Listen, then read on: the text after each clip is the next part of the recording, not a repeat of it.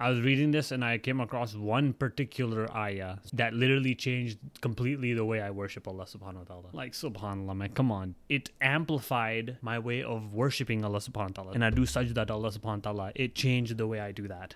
So Okay, let's get it. Oh, I should have opened it. Fudge. Can I still do that?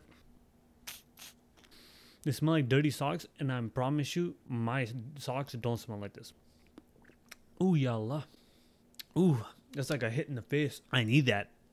Oh, ya Allah. It's almost difficult to swallow. Uh, I was reading a little bit of the surah, and oh my God. I read across something that made me literally change my life. Not, okay, let me be less dramatic, but it is literally that dramatic. It, it literally changed the way I pray namaz. Assalamu alaikum, everybody. This is a chapter called The Believers. Al Mu'minun. Subhanallah, ya Allah. Allah subhanahu wa ta'ala says, Say, who is the Lord of the seven heavens? Who is the Lord of the mighty throne? And the people will reply, Allah, God. Okay? There we go. Bismillah. Here you go. Oh, yes. So I read this ayah in the Quran and I started to think, why does Allah subhanahu have a throne? He doesn't need one. So why does he have one? And why is he mentioned in the Quran to begin with? Who has thrones? Kings have thrones. So I started to think, let's let's look into what a king really is. So let's take this for example. We're gonna use Pharaoh for example. He was a ruler, he was a king, and he was a tyrant. Okay, he would kill people in front of large masses of audiences, the whole city. He will kill people in front of everybody. Who is there to say anything to Pharaoh? Nobody. Who's gonna be there to stop Pharaoh? Nobody. This is a king this is a pharaoh astaghfirullah he was a king. People when when he used to sit on his throne and on the steps the servants would walk in. The servants would walk in they would ask pharaoh they would ask astaghfirullah ya rab. They walk in very humbly. They walk in literally as a slave. Pharaoh for no reason at all if he wants for you just to ask for something like dates he if he just decides he's not having a good day he'll literally just kill you. No one can stop him that is what a king is complete authority. Kings have authority over their whole kingdom. So I started thinking, okay, so Allah subhanahu wa ta'ala has a throne because, yes, he is a king. Everything that encompasses the seven heavens, which is obviously part of the earth, seven heavens and the earth, Allah subhanahu wa ta'ala is the king. Now, why does Allah subhanahu wa ta'ala mention this? Although we know this, why does Allah subhanahu wa ta'ala mention this? Naturally, before when I used to think of Allah as Allah is this, this forgiving entity this Allah subhanahu wa ta'ala is just a forgiving, merciful, loving God, right? So when I would go in sajda, I would I would do it like, okay, you know, love you, Allah subhanahu wa ta'ala. Cool. You know, that's it. But when I start to think of Allah subhanahu wa ta'ala as a king, he has the complete authority. In a worldly example, Pharaoh was a king and he was an unjust king. He was a horrible king, rude, cruel king. On the other hand, in the real life example, Allah subhanahu wa ta'ala is yes, He's a king, but He's the most loving king.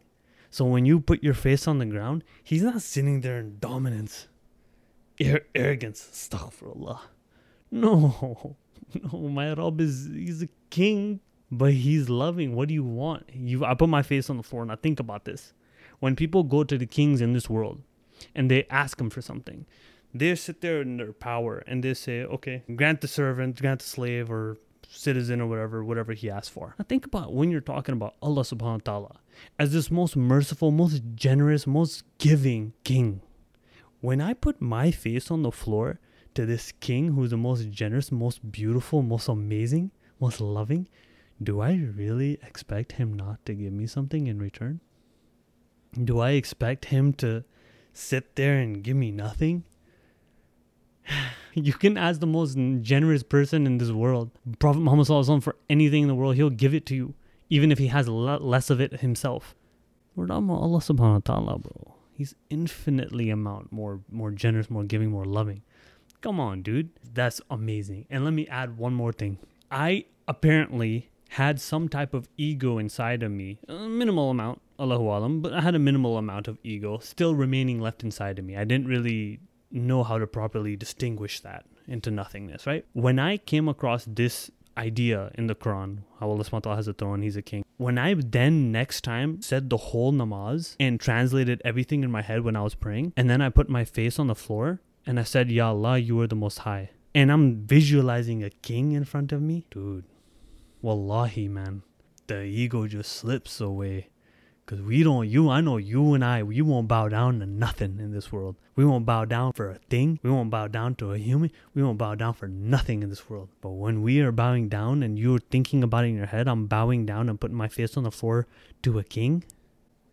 Oh, the ego, where did it go? What's happening to it? It starts shaking. Let's saying, what? Why would you do that? Who's this king that you put your beautiful face on the floor for? And then you, then you remind yourself, glory be to the Lord, the Most High that's who we're putting our face on the floor for. That's who we're humbling ourselves to.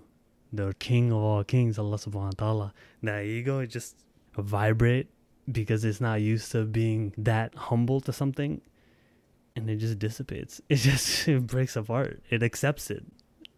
subhanallah. So i achieved that next level alhamdulillah uh, closer to allah subhanahu wa ta'ala because i came across that theory of allah subhanahu wa ta'ala being such a beautiful majestic loving king. And i really wanted to share it with you guys. Really really think about it. Next time you're making dua to allah subhanahu wa ta'ala if you have an ego that you're trying to diminish that you know is somewhere in there think of this. Think of allah subhanahu wa ta'ala being a king. If you are asking allah subhanahu wa ta'ala for some type of mental health from something physical that you need in your life, think that you're talking to a king. You're at you're at the floor steps of the floor of a king, Ya Rab, and you're asking the king, who who's the most giving, most generous. If you don't know who who Allah Subhanahu wa Taala is, look at the attributes of His names, the 99 names. He'll, it'll tell you what kind of a king He is, the characteristics of this king. Subhanallah, Ya Rab, Ya Allah, Alhamdulillah. When you're asking Allah Subhanahu wa Taala for something, pray to that king you you think you'll walk out there empty handed it's not gonna happen subhanallah. So yep be happy with what i gave you because man i am happy. I don't know who's gonna benefit from this but i definitely did thanks to allah subhanahu wa ta'ala. And or a random ayah remember that keep that in mind. Surah mu'minun which is the uh, translated to the believers subhanallah chapter 23 guys go check it out man. Read the surah it'll make your heart tremble subhanallah Oh man, I wish I can have somebody who's sitting right in front of me so we can just sit there and talk about my Rabb together, Ya Allah. But I got Allah, Alhamdulillah. Thank you.